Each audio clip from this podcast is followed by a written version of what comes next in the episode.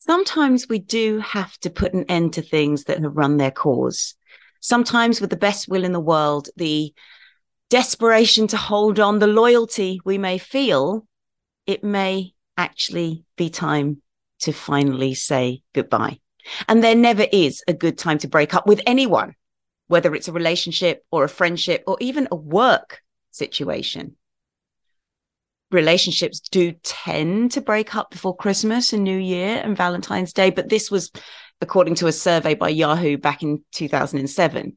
I mean, for me, I received my decree absolute from my starter marriage on April Fool's Day. And I think that told me all I needed to know.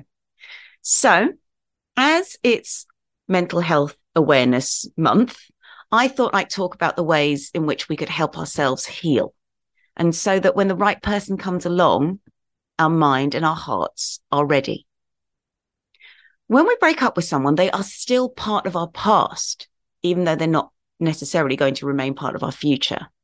Especially if they've been in our lives for some time, much of who we are right now is shaped by our life with them. And so when we're talking about growing and moving forwards, it's not a case of forgetting that someone was ever in your life, but just minimizing the negative emotional impact they or the breakup might have had. It's really important to find time to heal. It can be very painful to see an ex move on because you might still have feelings for them. It can sting to think that you were replaced so quickly, and that might lead you to question how much were you really valued in the first place. And this is also true of friendships. This can also be true of the workplace, but the workplace situation may actually help you a little bit more. It may certainly be that you've been replaced quickly because somebody else just needed someone to fill a gap. But even if a lot of time has passed, even if you've been able to process it, it may be that you need to focus on the emotional side of the breakup. As humans, we are very good at compartmentalizing as a coping strategy to avoid feeling too overwhelmed and if we haven't given ourselves a proper chance to work through how we feel and how we'd like to move forward, even though time has ticked by, we're going to need to make time for that. Because if we don't, we might actually find that we're making the same mistakes.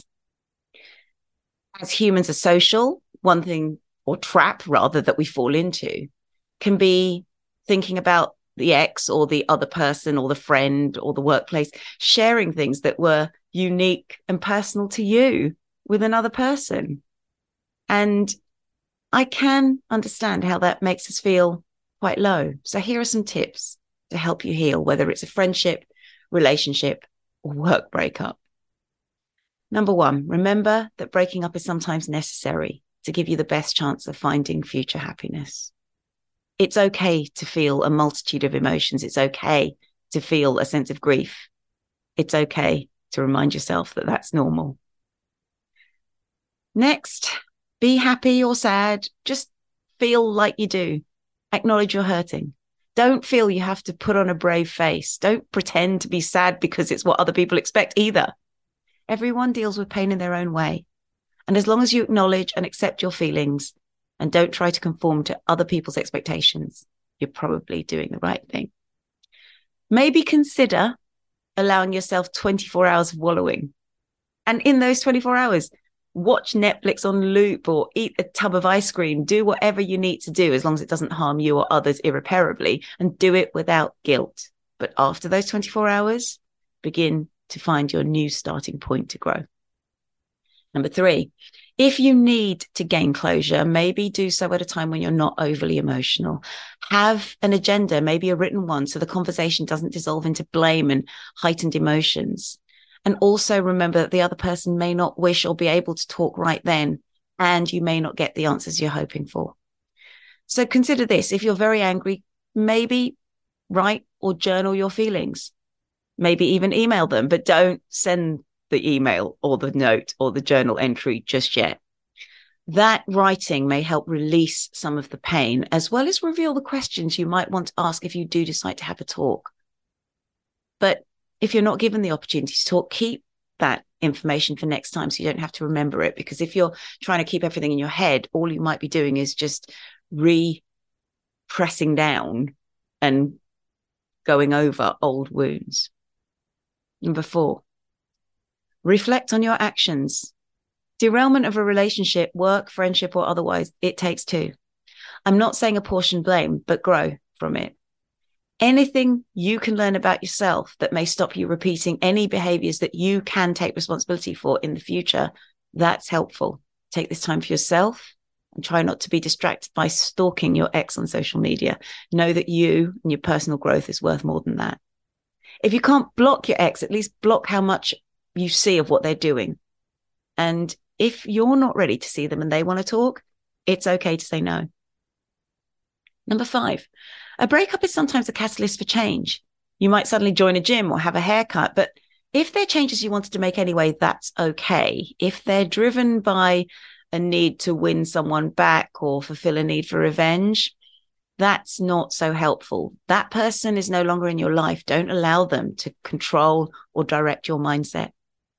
Maybe consider some affirmations to help you think more positively for yourself. Rather than using angry ones, such as, I don't need him or her, try empowering statements, such as, I'm a strong person and I will overcome all my challenges. Or, my love, my time, and my energy are valuable and I use them wisely. Number six, remember all experiences are part of who we are. You may learn and reflect on them, but don't dwell on them. Think about it as a new chapter. Be proud of what you came through and look forward to your next adventure maybe consider trying this. Treat yourself to something without putting yourself in debt. It might be finding time to read a good book and really enjoy it, watch a film, or hang around with some good friends or supportive family. Do something that energizes you. It's often not something that's expensive that is best for the soul. It's also a good way of reminding yourself who you were without your ex, friend, relationship, or job title. Finally, Surround yourself with people who support you authentically and positively. You don't need to be answering questions about, well, how do you feel? Or even getting involved in gossip or bad mouthing. Maybe go off grid. Maybe go off grid with a couple of close friends. That lack of digital contact may work wonders for your well-being anyway. And the change of scenery and the opportunity to do something different and make new memories is beneficial to us. You don't owe others an explanation. Neither do you owe them a narrative. And that's all we have time for. But for more practical ways to boost your well-being, check out my YouTube channel, Dr. Audrey T, Practical Tools for Everyday Wellbeing, or my Facebook page of the same name. Or have a look at my website, www.draudreyt.com, or tune in to the Wellbeing Lounge on Tuesday nights, 9 till 10, for your hour of mental health on NLive Radio.